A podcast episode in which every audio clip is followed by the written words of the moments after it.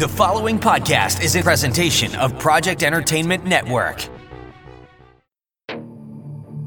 Welcome to Vicious Whispers with Mark Tullius, your source for horror, sci fi, suspense, and all things violent. Hey, what is going on, guys? Thank you so much for joining me today on Vicious Whispers with Mark Tullius. Today we have episode 121. The short story at the end of the episode is from 25 Perfect Days plus five more. That story is 12 o'clock high, narrated by my buddy David Thompson. Um, first off, well, I'm going to keep this one a little bit short. Got a bunch of work to do. Been super overwhelmed. Haven't been working out like I had been previous week. Um, yeah, so no excuses. It's just what it is. Uh, a lot of it's been thinking about COVID type stuff. I, have done a good job of avoiding all that, not really thinking about it, just going with whatever my wife says. But I've really been looking into it, especially because I have to. Uh, I'm trying to figure out whether or not I am going to go to Germany. I'm scheduled to go to Germany for the Frankfurt Book Fair that is in uh, late October. So it's not that far away if that's going to happen, there's a lot of stuff I need to do. I still need to make a booklet. Uh, I need to get the German uh, version ready of the TBI book. Um, I already have it translated. I just need to get the cover done and print it and make sure it's okay. I am redoing. Uh, so I got the here's TBI or CTE. What the hell's wrong with me? Here is the hardback. Uh, I got that one through Amazon. I need to, I wasn't super thrilled with it. Um, so we're redoing the cover. My buddy Carl Dominy is redoing the cover, and uh, we will get that one finalized. I think it's going to be really, I think the book should do really well. So I want to make sure it looks as good as possible. Um, so uh, got a lot of stuff to get done before Germany. Um, you know, but I yeah, I don't want to get excited about it because I think there's a good possibility the whole thing will either be shut down because of COVID or perhaps I won't be able to travel. So, not going to get too excited about it, but I do want to take those precautions. Uh, also, want to start translating some more, um, getting some more books translated into German. So I think I might even just start with uh, Morsels of Mayhem and Somber Stroll and put that together as a little ebook for them. Um, besides that, uh, what's been going on? Oh, this week, one thing that was cool that happened, uh, we finally got back on Rocksmith. Uh, it's a game on Xbox. Got a long time ago. That's when I first. What's the first time I got to start learning guitar? Started playing around with uh, that for guitar. It was kind of fun. Had all kinds of songs, but then I didn't touch it for years and years. I think that was back like 2015 or something like that. Um, just re reinstalled it, uh, and my daughter really enjoyed playing it. She's learned a little bit of guitar, but just never really wants to pick it up. She'd rather spend her time singing. But on Rocksmith, they have the lyrics right there, so she can sing and play guitar. And so she was excited about that. Got her a four pack, four songs of uh, from Ghost, one of her favorite bands. So she's been doing that. I just realized that we can both play at the same time on uh, uh, different consoles. So I think we're going to try that out this weekend. That should be kind of cool. I realize that it will help me learn some more, um, but it is uh, it's really hard in my brain because on Yousician, which is the app that I use all the time for the last couple years, I've been using that to uh, practice guitar. It's tablature.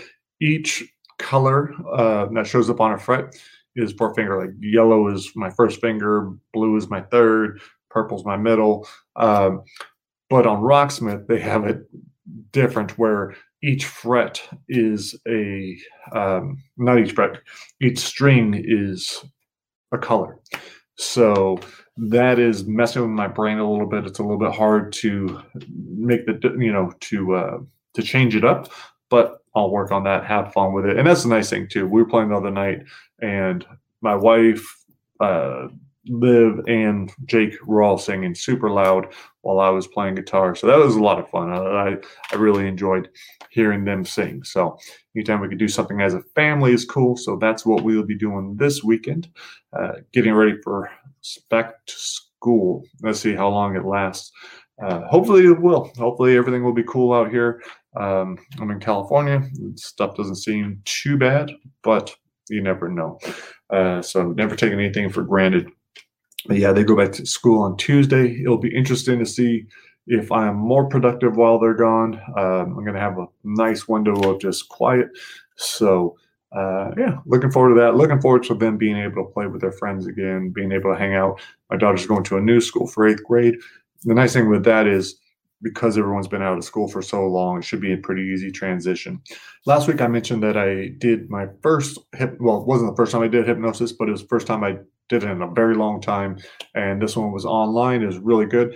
It was on my commitment for um, like long term goals, but a lot of it had to do with food. And so I've been listening to some self help, um, self talk uh, MP3s and that we're putting ideas in my head, you know, positive messages, trying to get rid of those old ones. And then the hypnosis did the same during the week. It was pretty awesome. I got to see it working. Uh, there were a couple times where I went to the cupboard, and then I at night, which is my biggest thing, where I was like, okay, I want to, I want to snack at night. I feel like it's a reward. Um, that's usually the rationalization I had. But there were two times where I went, I was looking at, I was about to get something, and I realized like I don't really want that. That food's not going to make me feel good. That's not a reward. And then I went and got water, and I was like, okay, this ice water is my reward. And part of me is like, oh well, this kind of feels like bullshit Um, because how is that a reward? But it felt real, and so and I felt good because one of the messages that played over and over was uh, I enjoy making good decisions, and that was a good decision. It was a much better decision just to drink water late at night than it was to eat something sugary or eat anything at all and kind of break a fast. So, sticking with that, had another session yesterday, which is just working on overall self esteem. I think that has been probably one of my biggest problems. Um, negative self talk, calling myself a dumb shit, thinking I'm an idiot, uh, all these, you know, this voice we don't need. Uh, so, I'm trying to get rid of that. And uh, one of the ways that you can do that is hypnosis. So, going to have a couple more episodes. Once I'm done with all of that, I will bring Alexandra on to talk about hypnosis and what she's seen, what we worked on, and all that good stuff. Uh, because I also do believe the next session, I think we're going to work on still self esteem, but also the ability to learn. I think I've really held myself back with both German and guitar because of my confidence, because of you know I, I think it's all tied together. So the more i believe in myself the more i believe i can do different things the better i will do at those things the more i'll apply myself. So that's what's going on with that i think that's about oh and the last thing so last week i mentioned uh, i've been working on the wizard's tower so uh, this week i am inputting all of those notes for sage he can go over them um, the hard thing with that book is getting the grammar down uh, uses a lot of uh, Lucky the Sketch talks in a very peculiar pattern. Uh, grammar rules are pretty much shot. It's pretty interesting, but the hard thing with that is getting it consistent. So uh, the main thing is I made a guideline going over like all the grammar rules that we have for his character. I could, yeah, as long as we're consistent, I don't care what we do with the book. Uh, but that's the one thing we got to figure out. But what I did for fun, uh, try not to die in the Wild West just came up with. So it'd been John Palisano gave me this rough draft September of last year. So I've been sitting on it for just about 11 months. Yeah, almost a year. Um, finally dug it back out, trying to figure it out. We realized that we needed to add a character. Um, but the bones are all there. Uh, and then the other thing we did too, uh, John just gave me one death scene for each. So we only had about maybe 20 death scenes, 19 death scenes. I had to go back through, figure out about 11 more. But that was fun. I enjoy doing that. It's pretty brutal, uh, disgusting at times like because I tell my wife I not only have to, you know, try to think about ways to die, but then I also have to really picture it. I have to imagine what it feels like to, you know, bite off my tongue and choke on it. I have to imagine what it's going to feel like to fall from super high up and shatter my legs. You know, I have to picture what it looks like to have my, it feels like to have the bone ripping through my thigh and there's no way to stop the blood loss. Um, what it feels like to get pissed on your head and then die of thirst because you're buried to your neck in the desert. Shit like that. So that's what I do for fun that's what I did this week. Uh, I just sent them all over to John, uh, along with changes that I have, uh, ideas I have for change. uh, because that's one of the things I really want to make clear with the Try Not to Dies. It's a team effort. Uh, each book is different. Um, with John's, he's written the whole first draft, and then I've torn it up and given it back to him, and then he makes his changes. I make my changes. We go back and forth. Other books, you know, like uh, Steve Montgomery, he's kind of doing pretty similar, but I'm checking in along the way. Uh, different authors, different styles. Uh, Caitlin, one of the new ones, she's probably just going to kick ass, fly through the book. Um, we're going to meet regularly just to talk about it, make sure she's on the right path and stuff like that. So everyone's a little bit different, but the nice thing is just have so many going on. Uh, I just started doing a profit loss sheet for each of these because since I do have co-authors, I have to make sure to keep track of the business side of it, which is something I was not really wanting to do, but something I have to do. And once the series gets big and blows up, then I'm sure I'll get an accountant and he can handle all that kind of stuff. But for now, that's easy enough. I could do it. I just finished it. Uh, I believe we had three. So right now, there's only three that are out, but there are another 16 or 17 books that I put in that I've had either contract signed or we're very close to signing them. So yeah, this I think it's gonna. I think I have a lot of faith in the series. So even though it hasn't been profitable yet, because there, there is a lot of expense going into making a book. So we have, you know, not even just uh, an advance for the co-author, but then you have artwork, you you know, the front cover, the editing, uh, any promotion, contests that we've run, uh, Amazon ads, Facebook ads, just all that stuff adds up. And so it can take a while before there's any kind of profit. But the nice thing with a series is once it takes off, it's going to take off big time. So I'm excited about that. I really would like to make money for myself and for all these other authors, more importantly. Um, you know, if I don't make that much off of Try Not to Die, that's not a big deal because I have all of my other books. But I would love for these individual authors to be able to make some money off of their writing, in addition to the small advance I gave them.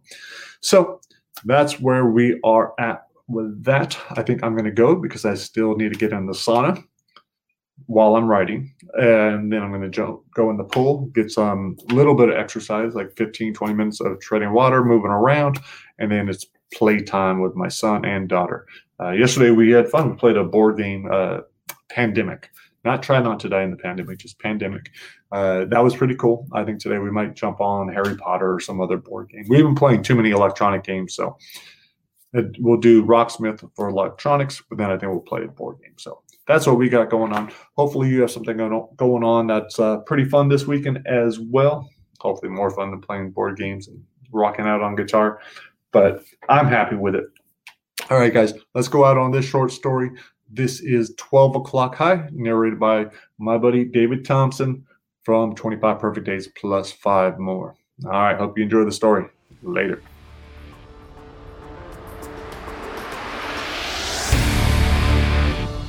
12 o'clock high, November 14th, 2066. Residential Recreational Zone 74 was practically deserted.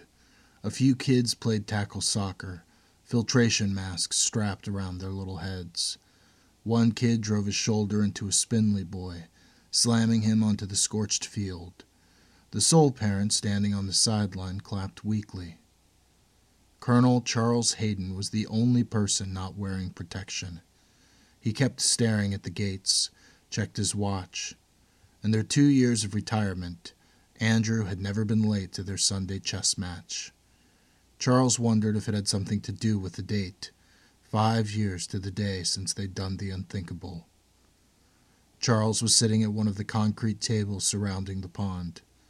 Just looking at the black water caused an itch in his throat. He hacked up a mouthful of bloody phlegm, spat it on the ground, and wiped his eyes with his once white handkerchief. This used to be a great fishing spot. The rod holders attached to the benches around the pond were now rusted. Even the fish had gone the same way as most everyone Charles had known. Charles arranged his gold and silver pieces on the chessboard, painted on the concrete top. Two old men were sitting a few tables down, their eyes squinting in concentration behind their fogged up plastic masks. One guy's muffled voice asked Charles if he wanted to play winner, but Charles said he was waiting for someone. Andrew was the most punctual person that Charles had ever known. Charles tried to tell himself Andrew was homesick, unable to call because the black lung had progressed. Last week he seemed fine, coughing much less than Charles had, but now that Charles thought about it, Andrew had been acting strange. They never spoke of the unthinkable, but that afternoon Andrew was dancing around it, mentioning people who'd been in the command center, the officer who'd patched through every call. Andrew seemed agitated, distracted, actually lost every match, something that had never happened. While Andrew had never mentioned the calls specifically, that's all Charles could think about. They'd made hundreds that night, given the commands to correctional officers. Charles reached under his chair and pulled out his mahogany case. He carefully set it on the concrete table so as not to scuff the wood. Charles thought back to Andrew saying several of the officers had been found dead. Charles had reminded Andrew the streets had never been safe, especially for old men. Although Charles wasn't too concerned about his safety, leaving his chess pieces out longer than necessary was asking for trouble.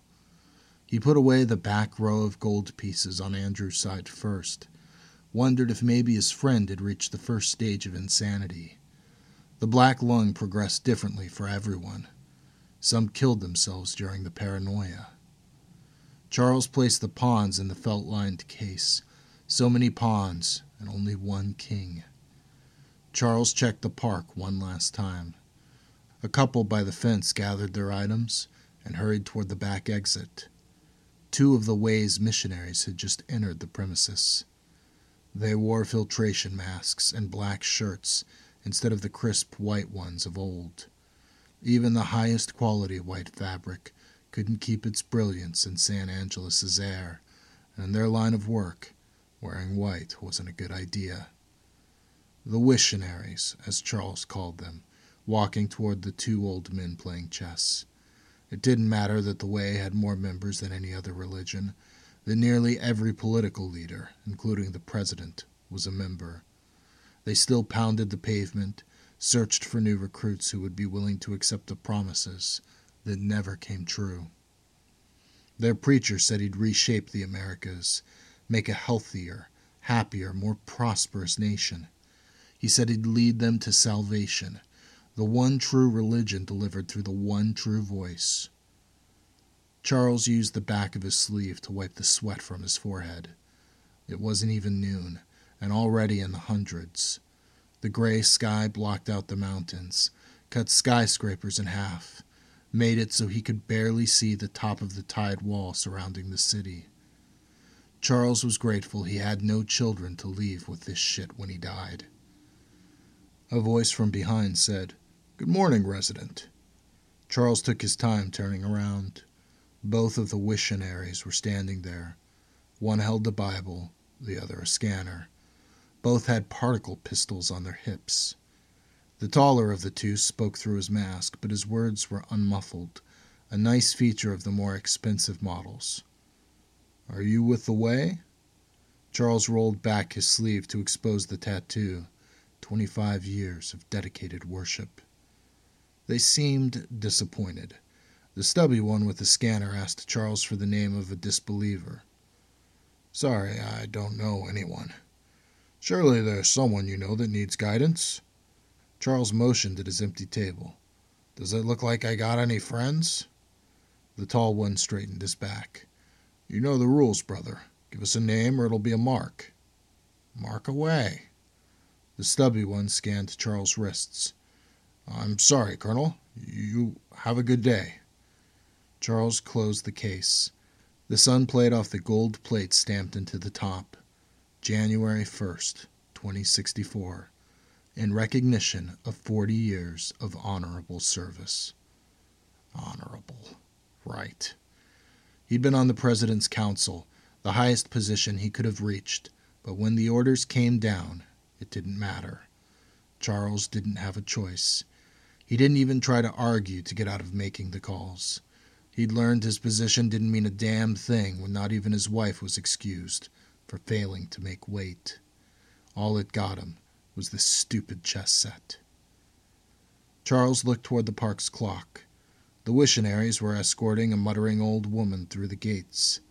A man and a young boy walked past them, each holding a cellophane wrapped bouquet of flowers. The man had the noticeable limp Charles hadn't seen since he retired. Charles was excited to see his nephew, John, but not about to let it show. John had aged in the last five years, his red hair too gray for a man in his forties. John placed his hand on the young boy's shoulder and signaled him to stop a few feet from Charles's table. Good day, Colonel, John said through his filtration mask. Charles nodded. John introduced the boy as his son and told him to say hi. The frail boy softly muttered a hello while staring at his shoes. The boy looked around seven or eight, too old to be John's biological son. Charles felt the phlegm rising, tried to stifle it but couldn't, hacked the bloody goop in his handkerchief. John said, You shouldn't be out here without. Charles waved his nephew off the subject. A filtration mask wasn't going to wipe out the darker than the sky fist sized spot on Charles's lung. Why are you here? Charles said. I was worried about you. Charles figured it had to be his noisy neighbor, Betty. The woman couldn't keep her mouth shut, and she was one of the few who knew about their Sunday chess match. Charles, of course, had a tracker implanted from his days of service, but only top level officers had access. John set his flowers on the table and unfolded a flat screen he pulled from his pocket. Have you been watching the news? John pressed a button on the screen, then handed it to Charles. I recognized him right away. I met him at your house. A photo of Andrew in full dress uniform appeared on the screen. It was from years ago, back when Andrew had a full head of hair. A reporter described in grisly detail the condition of the general's body. The controllers found it in the parking lot of the orphanage, which the reporter mentioned used to be a prison. The controllers were looking into a connection between his death and the murders of ten other high ranking officials. Charles recognized all of the names. He'd worked with each of them at some point in his career. Charles couldn't be sure, but they had probably all played a part in the eradication. The video stopped. John took back the screen and put it away. I'm sorry. Charles cleared his throat. He lived a long life. I just thought I should find you. If there's someone out there, there's not. And if there is, I'm too old to be hiding. But you could stay with us. Charles turned away and coughed. A young couple entered the park. There was a man in a black jumpsuit by the bathrooms.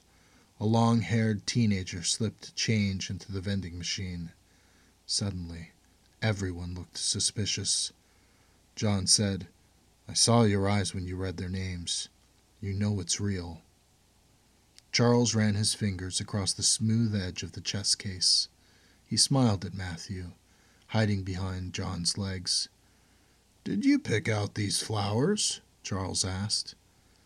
Matthew nodded, then ducked back behind John. John eased him back out and said, We're going to visit the cemetery. You should come. I need to get going. Charles hadn't been there since Peter's funeral, the worst day of Charles's life, standing there, knowing he was the one who'd made the call. Charles stood and glanced at the man in the black jumpsuit still watching them. It was nice seeing you, but I'm running late. John blocked Charles's path. Just come with us. You'll be safe. John lifted his shirt to reveal the grip of a ballistic firearm tucked into his waistband. Charles started laughing, which sent the bloody phlegm shooting up his throat. This time, he just spat it on the ground. Should we smile for the pictures? Charles asked. There were cameras everywhere. The man in black had moved to a bench, but was still watching them. He was trying to be discreet, definitely ex military. Charles grabbed the case, bent down next to Matthew. Do you know how to play chess? Matthew shook his head. Well, that's a shame because your dad is an expert. When you go home, he's going to teach you how to play just like I taught him. Charles held the case to Matthew. Matthew looked to his dad for approval. When John nodded, Matthew took the case and mumbled a muffled thank you. Just come with us, John said. I know Tammy would love to see you. No, I have an appointment. Charles couldn't look at John. It was too painful.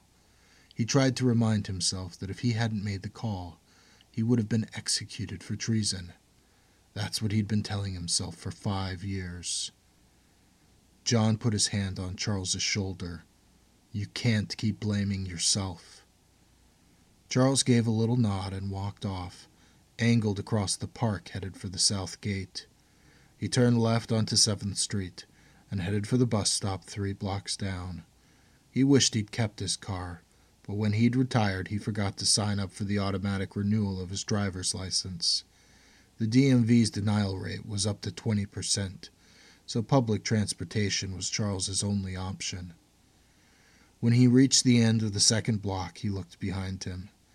The man in black was a block back. Charles quickened his pace. The 1150 bus was pulling away from the curb. Charles tried to make it look like a leisurely stroll he kept thinking about the Western reruns he used to watch with his father. Showdowns at noon. Only Charles was running away from instead of stepping into the street. If the younger Charles saw this, he'd puke. The bus pulled over half a block ahead. Charles ran as fast as his tired heart could handle. Charles stepped through the doors just before they snapped shut. His heart thudded against his ribs. Charles pushed his way through the crammed bus. He was stuck between two teenagers. The bus began to move, and Charles started breathing.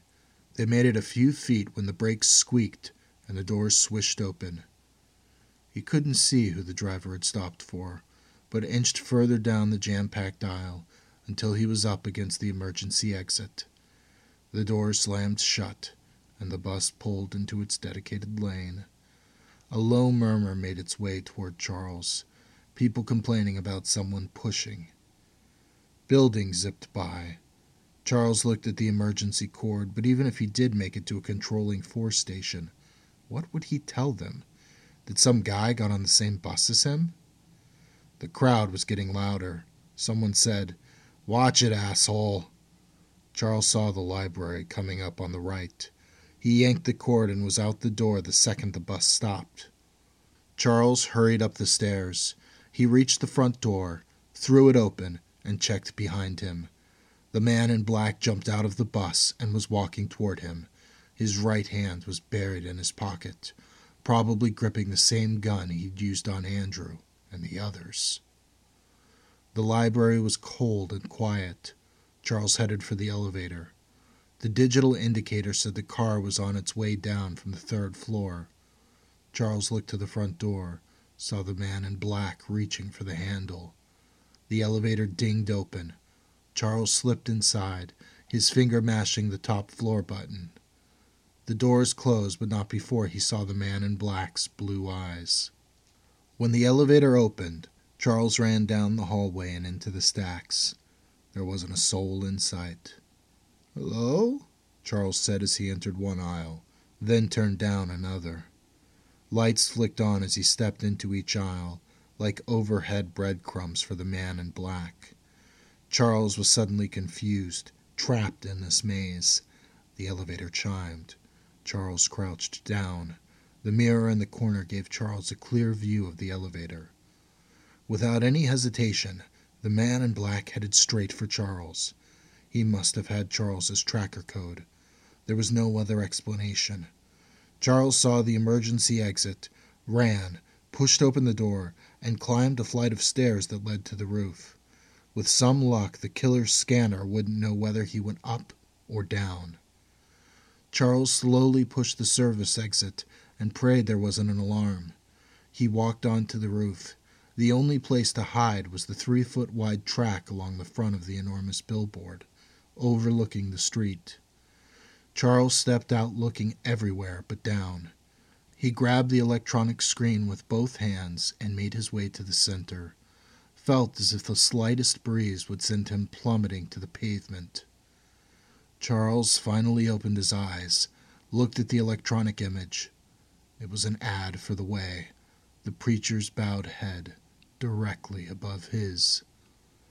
The man in black poked his head around the edge of the billboard, his blue eyes and blond hair a rarity outside of the way's top echelon.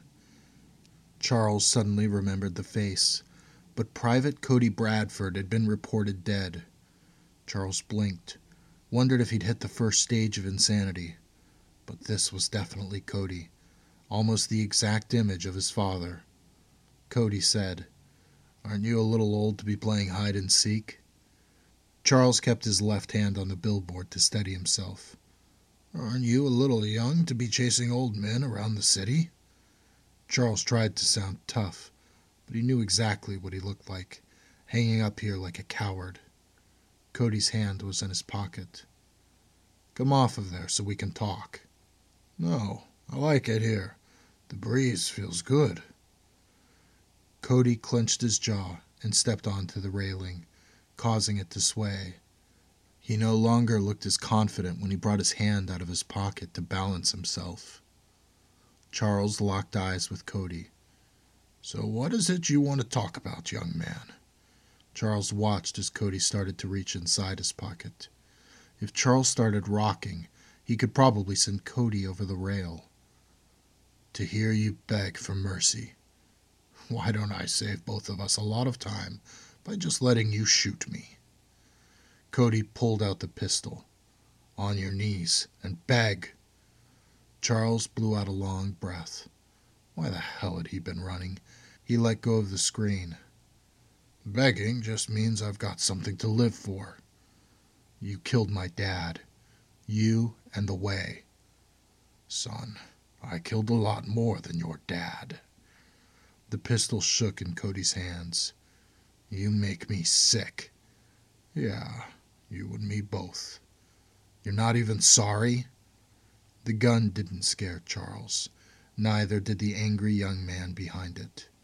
Why don't you just do both of us a favor and pull the trigger? The clock chimed. Shut the hell up. You think you're so smart? He had to yell over the chimes. You and your friends destroyed everything. Yeah, I guess we did. Charles turned and put both hands on the railing.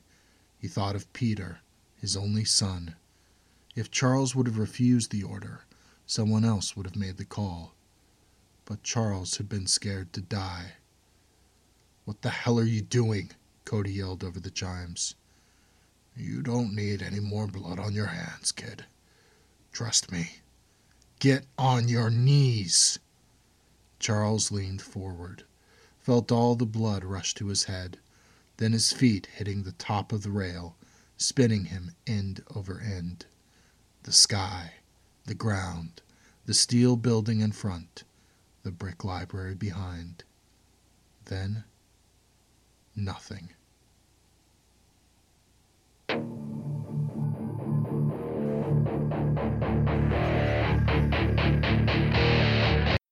This has been a presentation of the Project Entertainment Network.